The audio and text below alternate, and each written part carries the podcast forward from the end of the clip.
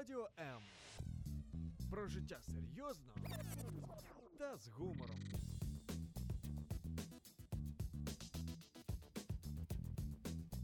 Радіо М.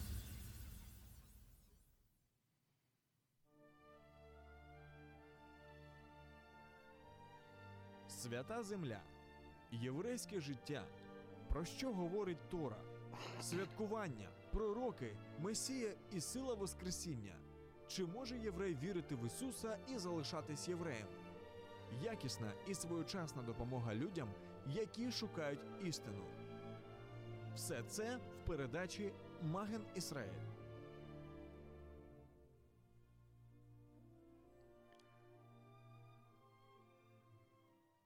Шалом-шалом, с вами Одесская студия «Радио М» и ваш ведущий Валентин Шиховцов. И мы продолжаем с вами нашу программу «Маген Ізраїль».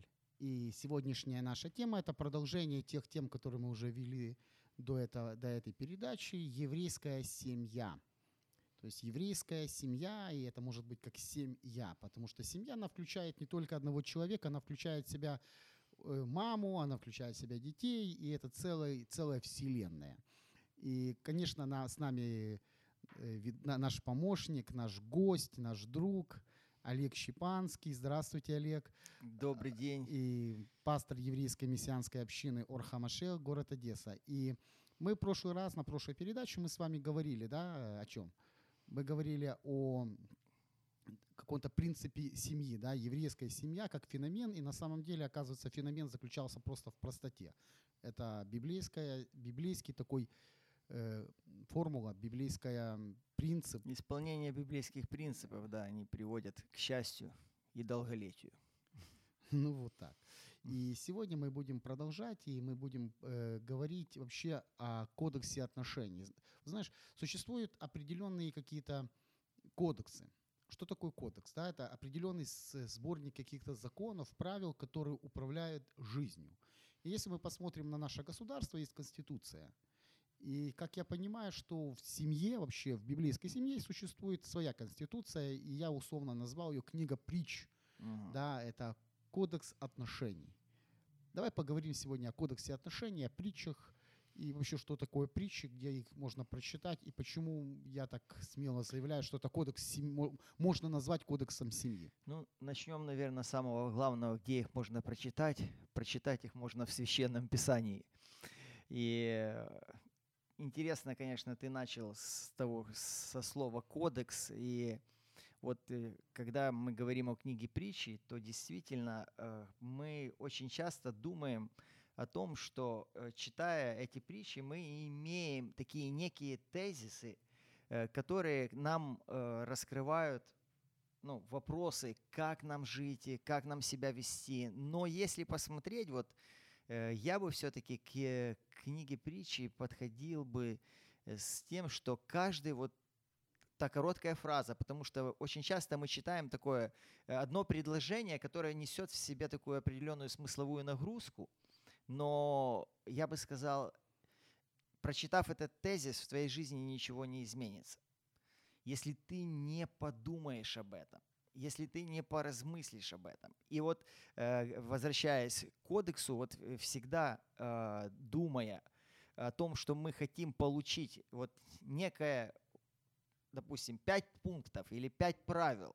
Успеха. Хорошей семьи. Да, у нас этого не получится. Чтобы был успех, нам надо всегда размышлять, нам надо всегда развиваться, нам надо всегда то, что мы получаем, применять.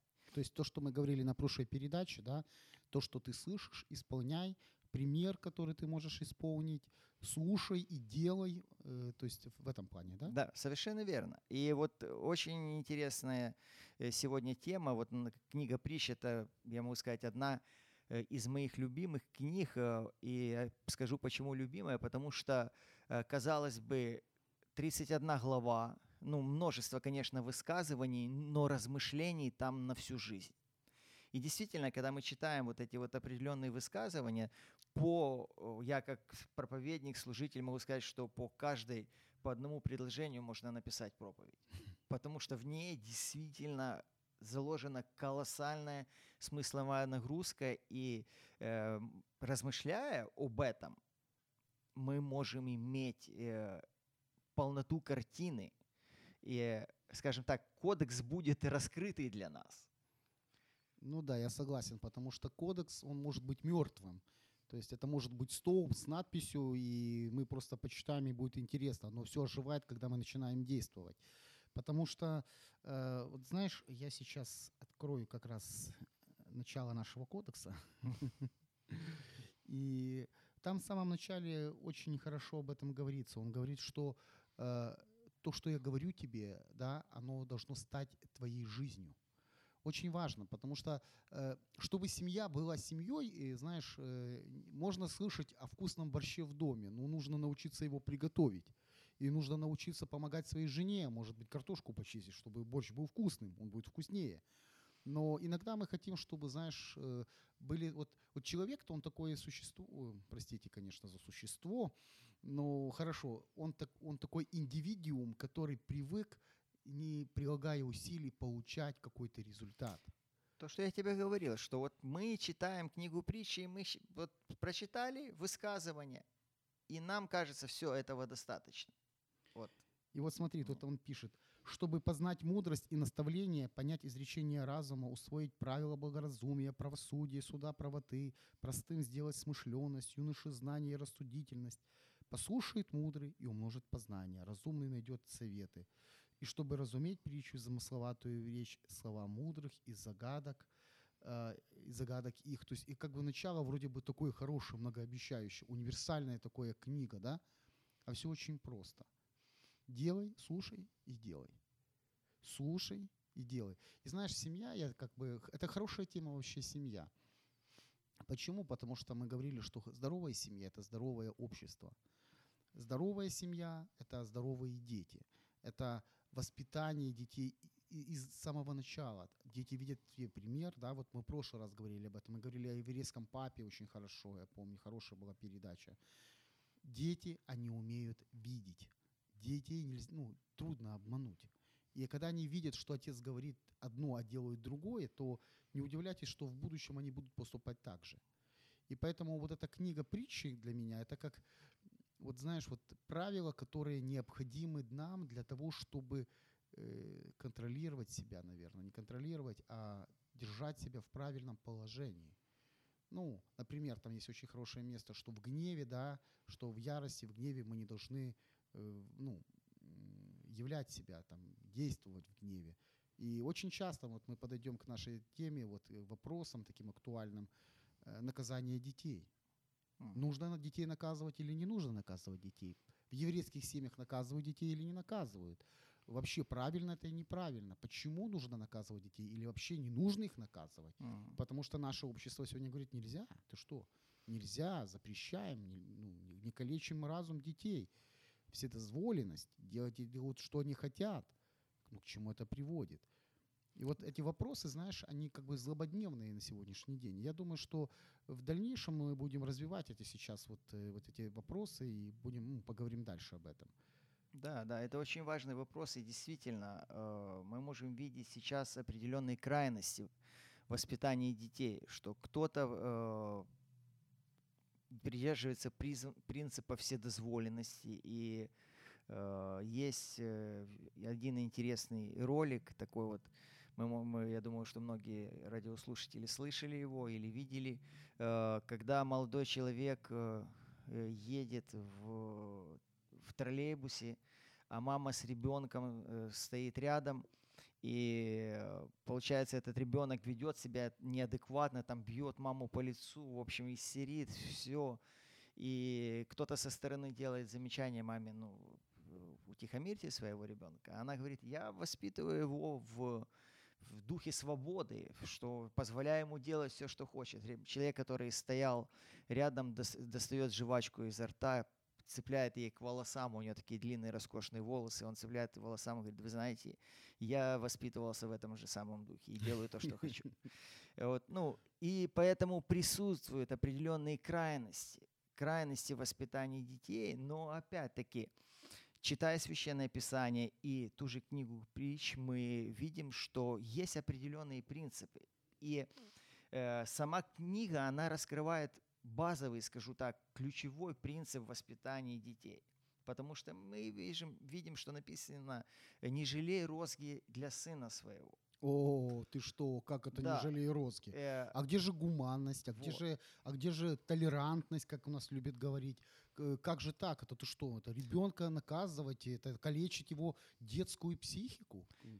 Пастор, вы призываете к тому? Я не призываю, я попытаюсь сейчас объяснить, что я имею в виду, потому что я тоже против того, чтобы ребенка бить ни за что. Ребенка можно наказать только лишь за открытый бунт против родителей. Вот это единственное, за что мы можем наказывать наших детей. И, кстати, в еврейском воспитании мы уже говорили пример, что ребенка не накажут, если он разбил дорогую вазу, но накажут, если он на бабушку обозвал или плохо поступил с бабушкой. Бунт против Бога и бунт против родителей. Как бы. Я имею в виду, это в раннем возрасте. Хотя в раннем возрасте бунт против Бога, как бы это очень так еще... Тяжело понять эту грань, но против родителей. И что мы видим? Книга притч, она регулирует этот вопрос, она нам показывает это. Почему? Потому что начинается, в первой главе, кажется, я не помню, в 7 стихе написано, что начало мудрости — страх Господень. Да, это... да. И сама книга, она направлена на то, что ты вот зачитал, на то, чтобы научить разуму, на то, чтобы научить мудрости, на то, чтобы научить жить. И вот весь вопрос, что все основание этой книги лежит в том, чтобы научить человека мудрости, которая начинается со страха Божьего. Ну, видишь, тут еще интересно написано дальше. Глупцы презирают мудрость и наставление. Глупцы презирают мудрость и наставление. Тем самым подразумевается, что страха Господнего там быть не может. Ну, потому что, видишь, очень интересный момент. Мы подходим к тому, что существуют определенные принципы, да, преступления и наказания. То есть и очень мы стараемся всегда их обходить, знаешь, как бы стороной. То есть существует принцип «ты сделал, и ты ответил», «ты сделал, и ты получил». И это нормальный, правильный принцип. Я посадил что-то, что-то выросло. Я разрушил что-то, и этого не стало. Но мы почему-то думаем, что все вокруг нас обязаны нам чего-то делать. То есть, знаешь, вот я хороший, делайте мне, что я делаю, что я хочу. Подожди, как это было такое выражение давно? Я поступаю, как хочу, а вы поступаете со мной по милости. Понимаешь? Но так не работает. Потому что поступая, как ты хочешь, ты будешь нарушать уже определенные границы других людей. И вот эта книга притч — это кодекс. Знаешь, вот почему кодекс? Мне вот это слово понравилось. Это кодекс. Это нечто, собранное воедино, дающее нам возможность изменить обстоятельства. Вот смотри, тут написано 8 стих, 1 главе: «Слушай, сын мой, наставление отца твоего». Это слово «шма» — это то же самое, что «шма Исраэль». «Слушай и делай». Не просто слушай, не просто открой уши и радуйся, вот хорошо сказали мне приятно. То, что мы говорим, читаешь, не просто читаешь, а исполняешь. «Слушай и делай, сын мой, наставление отца твоего. И не отвергай завета матери твоей». То есть это говорит о чем? Это говорит о том, что семья полноценная, отец и мать. И они занимаются воспитанием детей, и между ними есть какое-то согласие в этом. И это говорит дальше, что это прекрасный венок для головы твоей и украшение для шеи твоей. И вот мы смотрим, говорит, этот человек воспитанный, а этот невоспитанный. А почему он такой? Потому что с детства заложено уже основание правильных отношений к людям. Я рассказывал, помнишь, про нашего соседа, да? Про еврея, что сынок у него, все девочки его любили. Почему? Потому что он научил своего сына уважать просто девочек. Он научил уважать женщин. И это хорошо, это правильно. Понимаешь? И вот этот момент, знаешь, нам не нравится, когда нас учат. Мне кажется, вот так, наверное. Ну, возможно. возможно, тому, кто не нравится, что его учат, в конечном итоге будет не научен. И который вопрос, будет отвергать. Опять же, мы приходим, опять же, возвратимся к вопросу детей, опять-таки, вопрос, как учим. Потому что можно учить читать Священное Писание и отбить у своего ребенка желание это делать. И опять-таки, родителям надо мудрость в воспитании детей. Но эту мудрость они получают откуда? Из Священного Писания. Потому что написано «Сын мой». И если я, будучи сыном, научился учиться, то я научу и своих детей учиться. А ты знаешь, очень интересно, ты сейчас такую мысль дал, которую я, может, попробую сейчас ее развить. Учить — это не просто передавать информацию, давать информацию. Например, будь послушен, но научить так, чтобы в будущем ребенок передавал дальше эту информацию. Например, у меня маленький ребенок, да, и у них сейчас такая какая-то фишка такая пошла, слово такое модное, фишка, такая тенденция, они залазят на подоконник, я живу на 9 этаже, вот окно закрыто, и вот младшенькая залазит, и она не понимает, что это опасно. Но когда-то моя старшая дочка получила за это, так сказать, розгой, и она поняла, что это неправильно, что это опасно. И вот теперь, когда та залазит, та подбегает и спускает, говорит, нет, нельзя, это неправильно. И вот тут, знаешь, я понял, что правильно научить ребенка не только знать, что так нельзя делать, но и учить других, передавать это знание уже с малых лет. Знаешь, потому что просто хорошо знать, но хорошо передавать. Тогда он становится не просто, он становится участником, этого передачи знаний, мудрости. Естественно, однозначно. Но я скажу тебе так, дети, они все-таки делятся на разные категории. Вот зная твою Еву, она у тебя такая активная, и она готова участвовать в жизни другого ребенка, и она вот в отношении к Лизе так себя ведет. Но не все дети ведут себя подобным образом. Но я тебе скажу так, есть вторая сторона медали.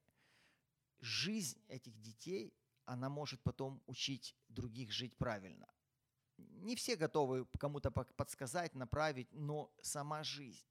И в большей степени для нас важно дать им основание правильной жизни, дать им основание правильных поступков, дать им основание того, чтобы они передали это своим детям. Потому что, опять же, в прошлой передаче, кажется, мы говорили о том, что общество, оно строится на семье. Семья – это ячейка общества, и формируется, и семья – это ключевой институт, где формируется личность, которая выйдет в общество и которая будет это общество формировать. Будет ли принимать то, что делает общество, или пойдет в противоположность? Совершенно верно.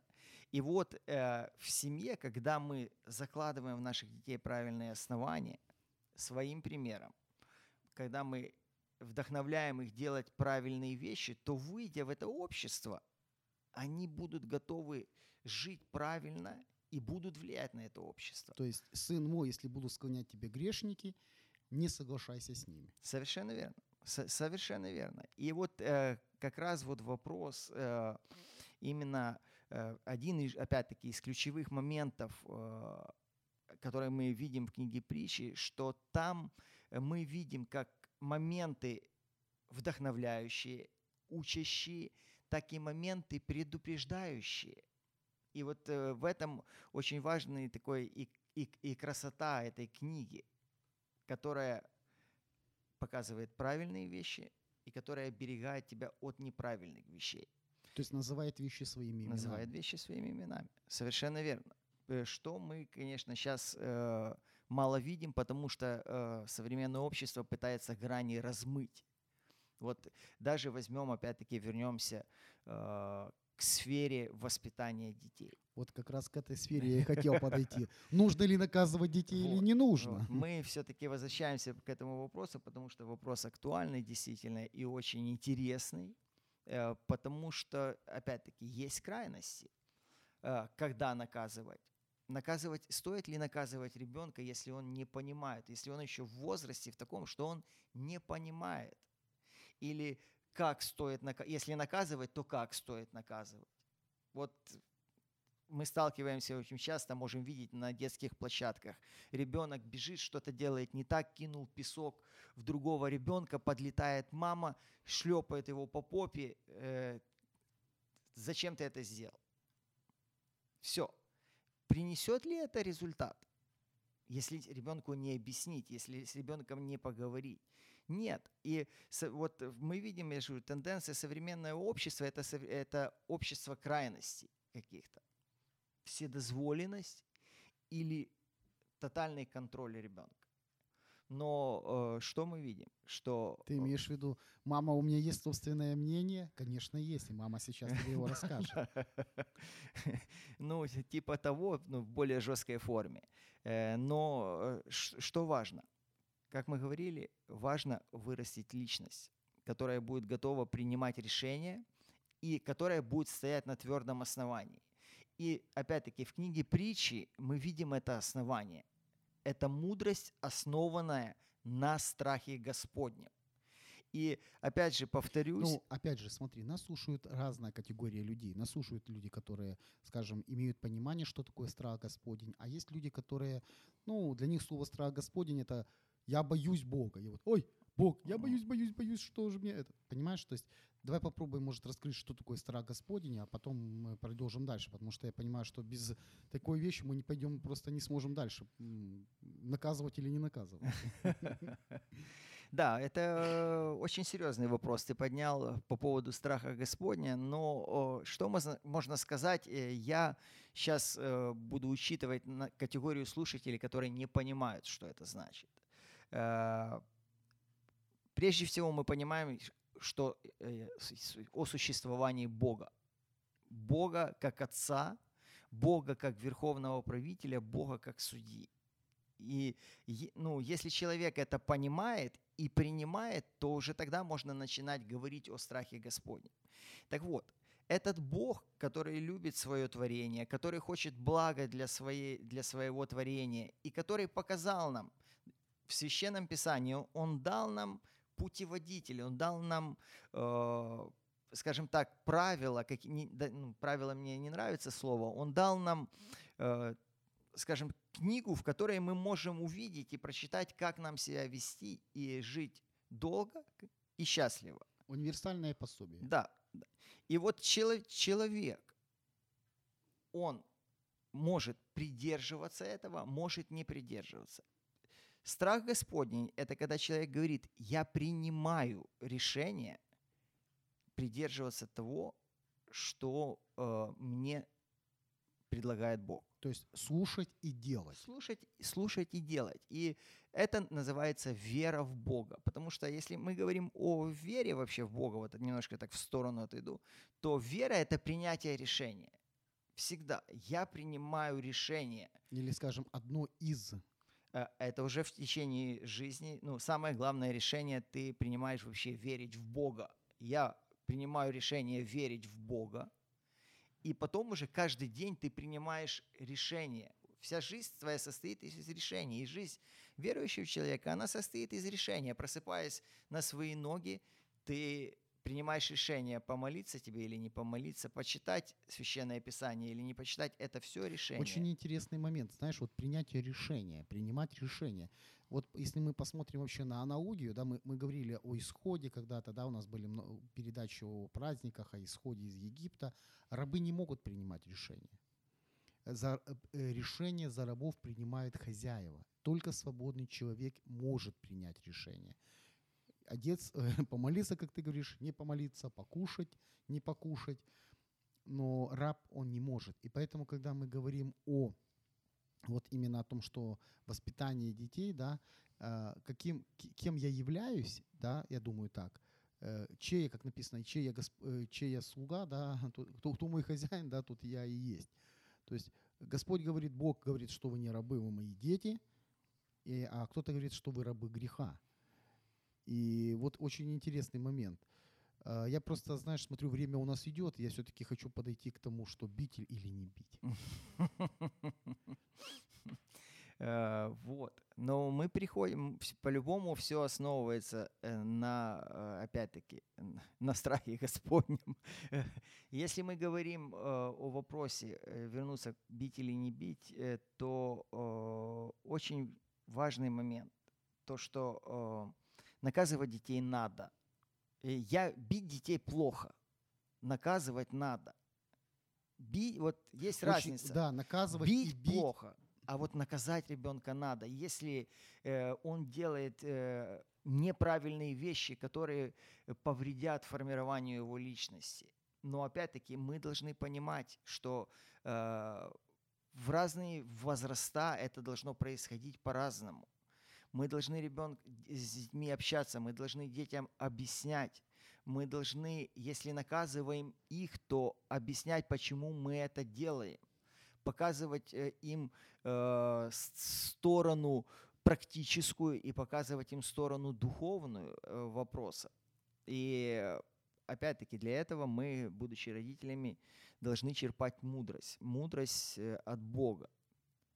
Если более сузить и сказать более конкретно в отношении того, когда стоит наказывать, когда не стоит, вот возраста, потому что вот скажу так, что если бы можно было вернуть время немножко назад, то я бы своего сына до 3 лет бы не наказывал. Я это делал. Почему? Я объясню. Потому что до 3 лет ребенок, он не до конца понимает многих вещей. Единственное, за что его можно наказывать, вот опять-таки, когда ребенок, он выступает против родителей. Вот, возможно, мы видели такие ситуации, когда дети бьют своих родителей. По лицу там начинают вот такие. Вот это, пожалуй, единственный момент, когда дитё можно наказать. Я понимаю, что у детей всегда должна быть точка, ну, как бы не перехода. То есть есть области, вот мы говорили на прошлой передаче об этом, что в еврейских семьях в основном детям разрешают делать многие вещи. Ну, разбилась чашка, мазал тов. Ну, разбила. Ну что, чашка, она чашка. Уронил мишку на пол. Ну, уронил мишку на пол. Но если бабушку обидел, прости меня, дорогой, должен получить наказание.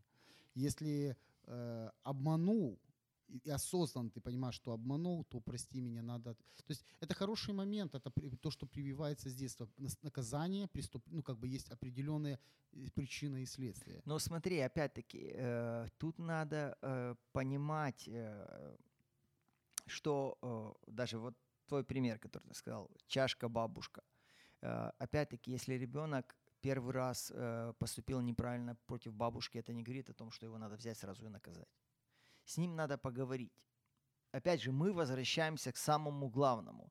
Когда ребенок, он выступает открыто против родителей. Я не говорю Бога. Он, выступая против родителей, он уже выступает против Бога.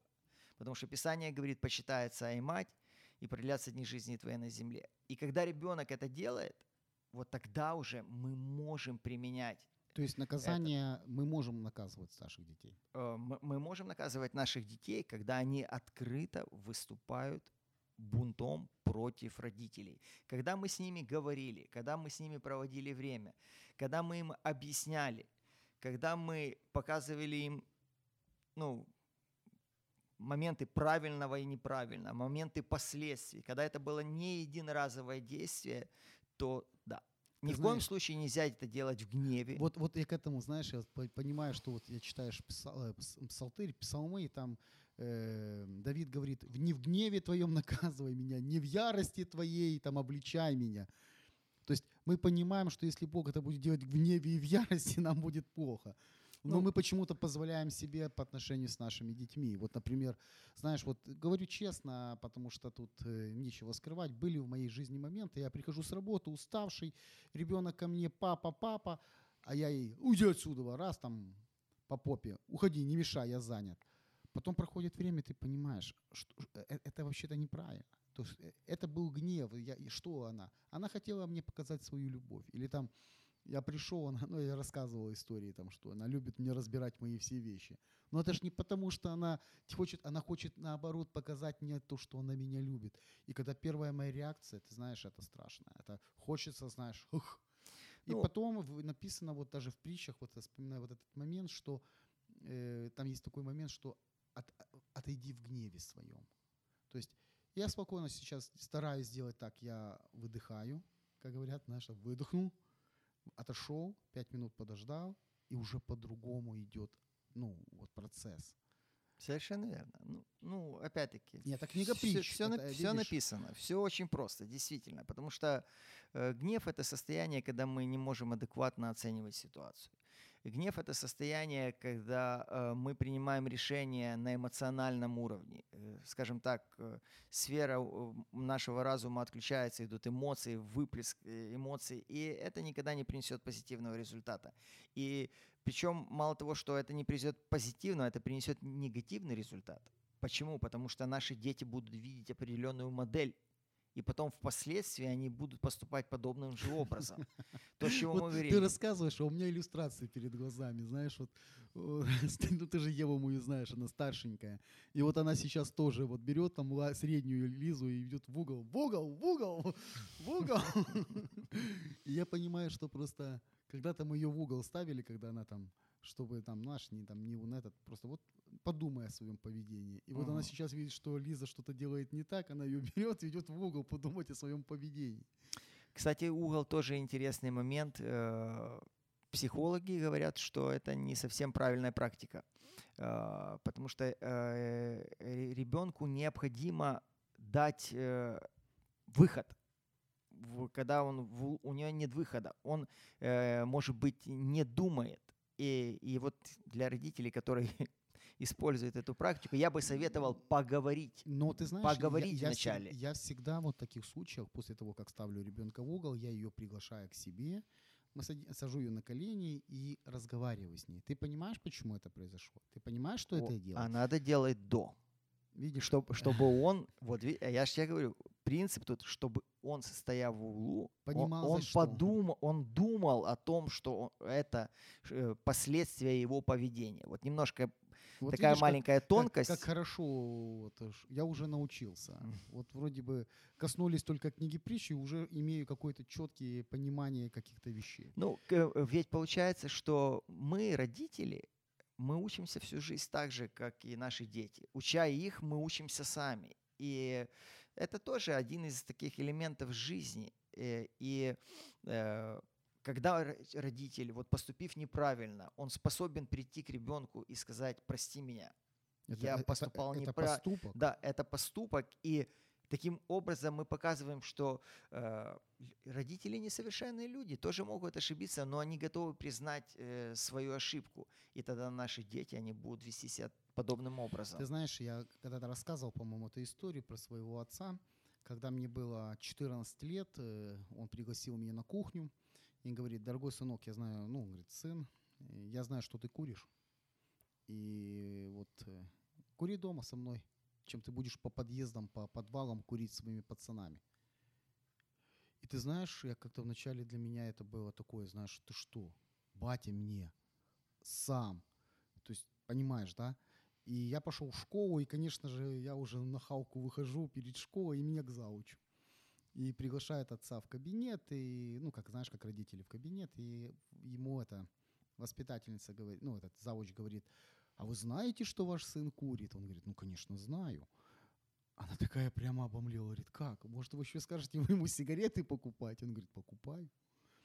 И я был герой тогда, понимаешь, ты что, мой батя, он такой молодец, прогрессивный. А ты знаешь, сегодня я бы, наверное, хотел бы, чтобы он выложил пачку на стол и сказал: «Сынок, я курю, и ты куришь, мы не будем курить вместе».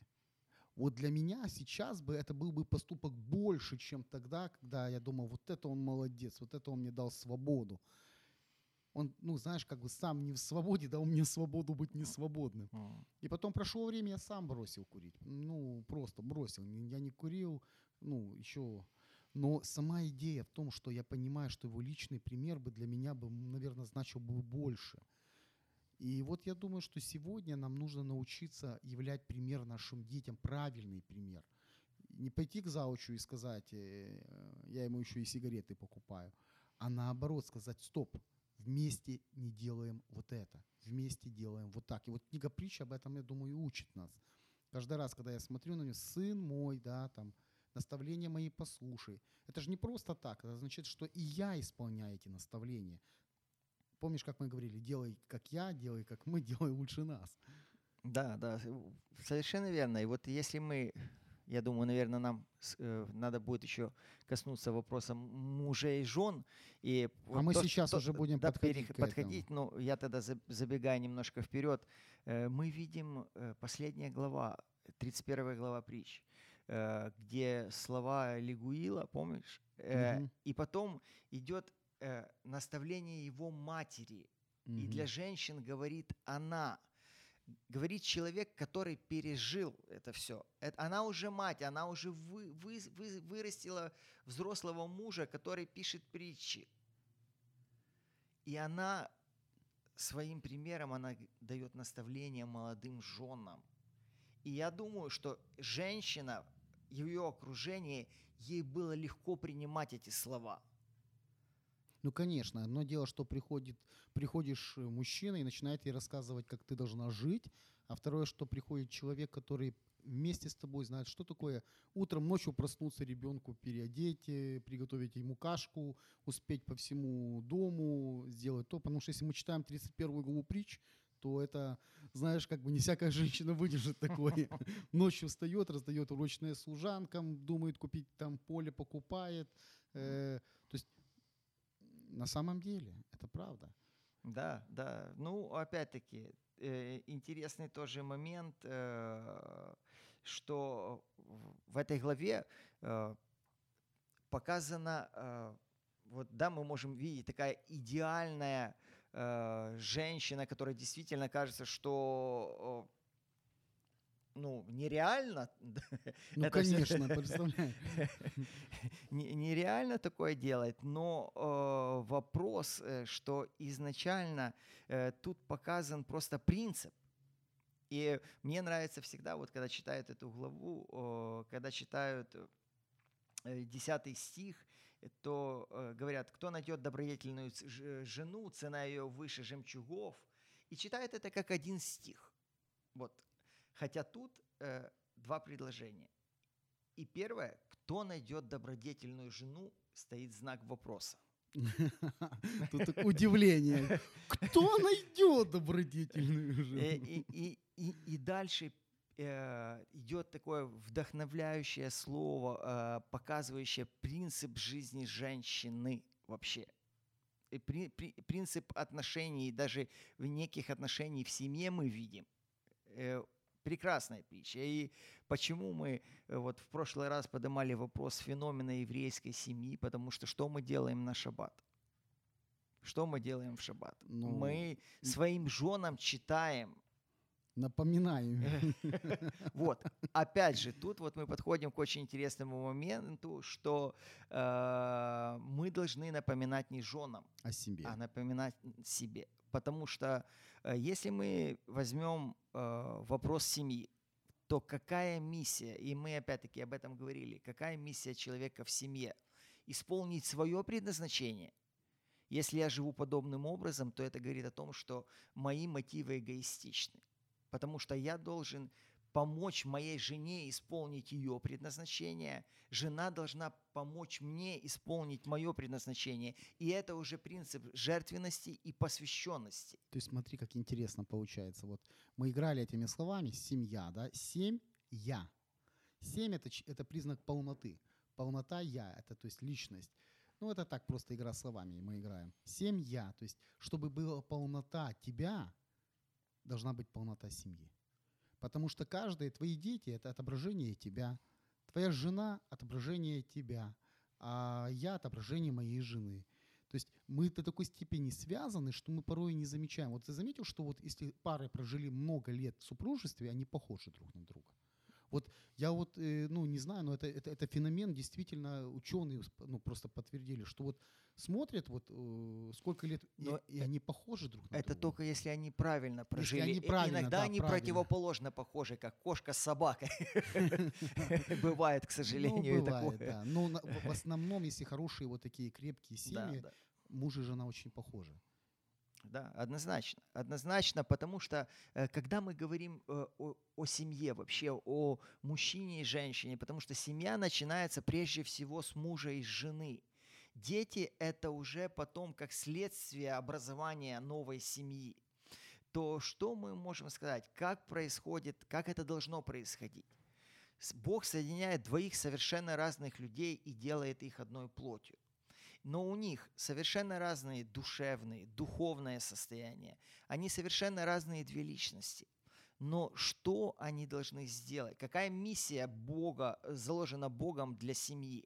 Чтобы, идя по этому жизненному пути, к концу пути они стали родственной душой. Где вот произошло действительно это не только единение такое, скажем так, на каком-то духовном уровне, но чтобы это произошло целостное единение, где люди, они душевно открыты друг к другу, где у них есть эта душевная гармония, где у них есть гармония чувств, эмоций, целостная гармония, скажем так. И это все труд. Это все труд, потому что такого, мы говорили, там, кодекс, это там 5 успехов личной жизни, 16 там, пунктов правильного воспитания детей.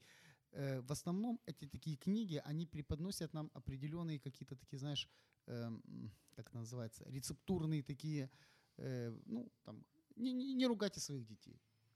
А книга притчи, я смотрю, они не просто приносят, не ругайтесь, но почему это надо делать?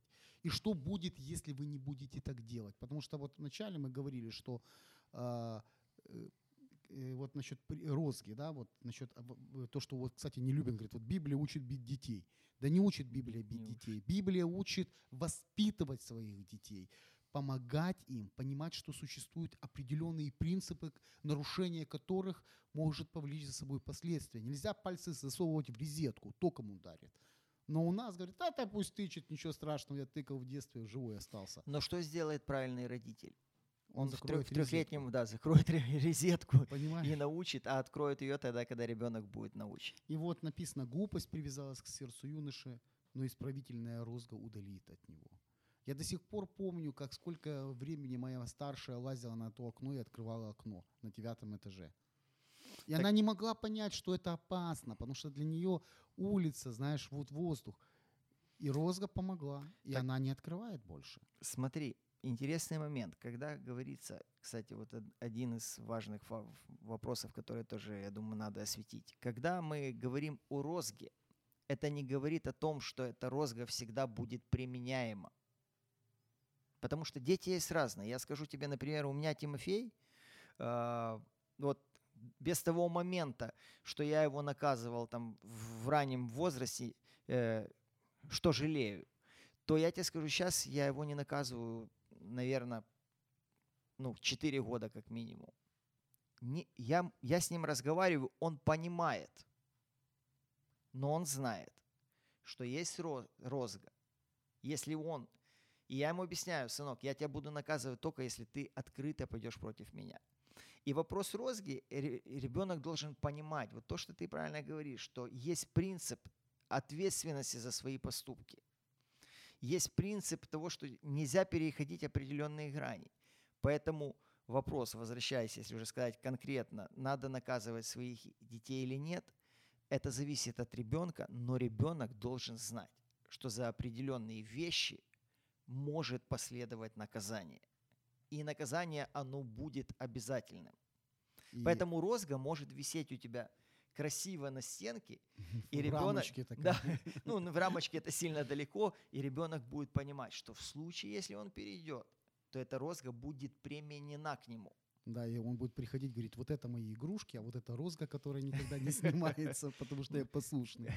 Я думаю, что она должна висеть где-то так невидимо, чтобы это не был страх, не был сдерживающим фактором.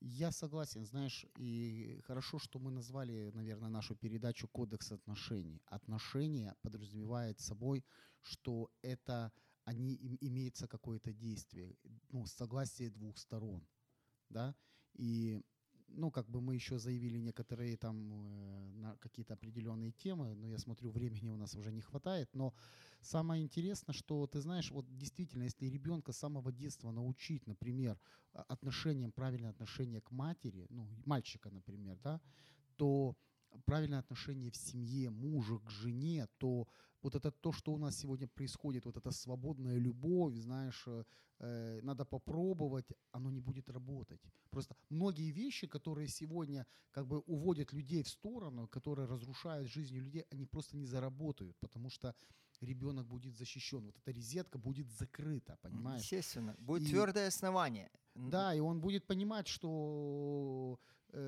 я буду хранить себя, например, в определенных правильных... Вот знаешь, вот вспоминаю все время в детстве, у нас были там мальчики, мы их маменькин дети назвали, маменькин сыночек. Там. Мы, например, полезли... Вот представляешь себе, что такое ТЭЦ, электростанция, труба вот такая, сколько этот. И мы такие 12-летние герои на самую верхотуру залазили. И там танцевали, пели, Мелисса приезжала внизу, у нас там ждали, пока мы спустимся. Мы там сидели часами, пока они не уезжали. И понимаешь, и у нас были ребята, которые туда не лазили. Мы говорили, слабаки, маменькины. Почему? Мама не разрешает. Ха-ха-ха, ха-ха-ха. Сейчас я понимаю, не дай бог я бы сорвался с той высоты. Но родители учили их. Если кто-то поступает неправильно, не подражай их примеру. Пусть тебя посмеются, но зато ты останешься живым. И я вот сейчас понимаю, что действительно, что с годами приходит вот этот мудрый страх Господень. И если бы изначально с детства меня бы воспитывали в библейских правильных отношениях, да, я с детства видел какие-то такие вот эти правильные примеры, то не пришлось бы мне пройти множество вот этих проблем, которые я прошел по жизни, не разрушить столько вещей, там, не наломать дров, понимаешь, чтобы сегодня понять простую вещь. Совершенно Детей верно. Надо воспитывать в любви, но все должны понимать, что любовь имеет такую тенденцию, что если ты неправильно поступил...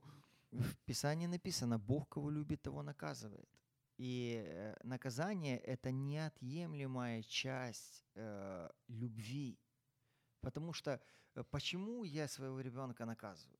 Потому что я хочу, чтобы он прожил правильную, хорошую, добрую жизнь. Если я этого не сделаю, то он будет идти путем вседозволенности. И это приведет к проблемам в перспективе. Опять же, конечно же, вопрос, как я это делаю.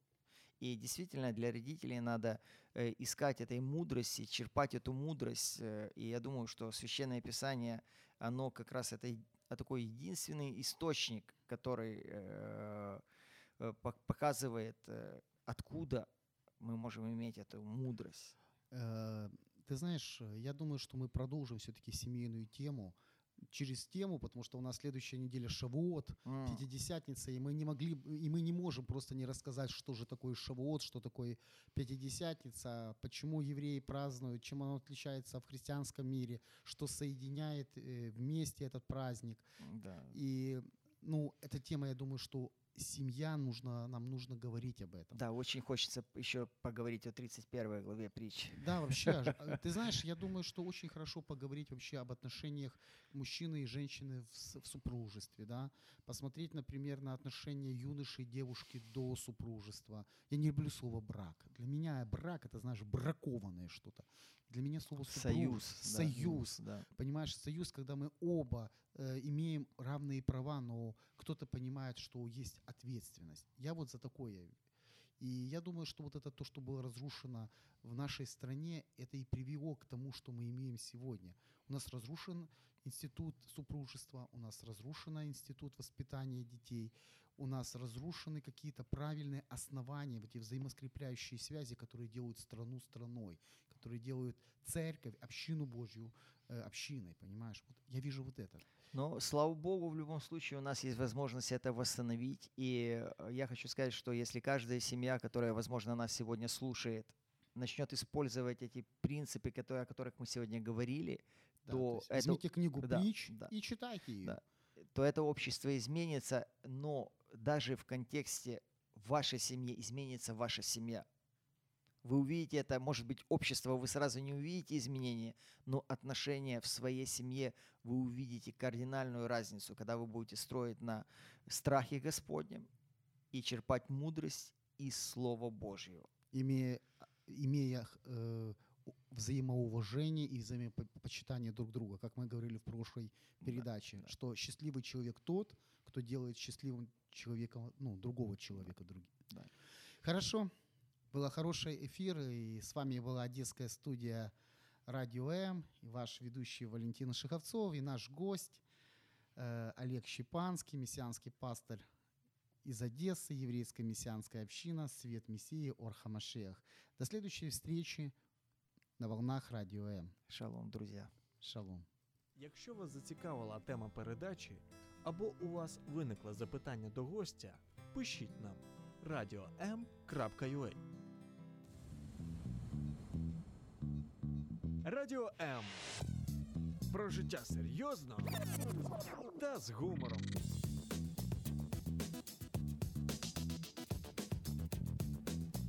Радіо М.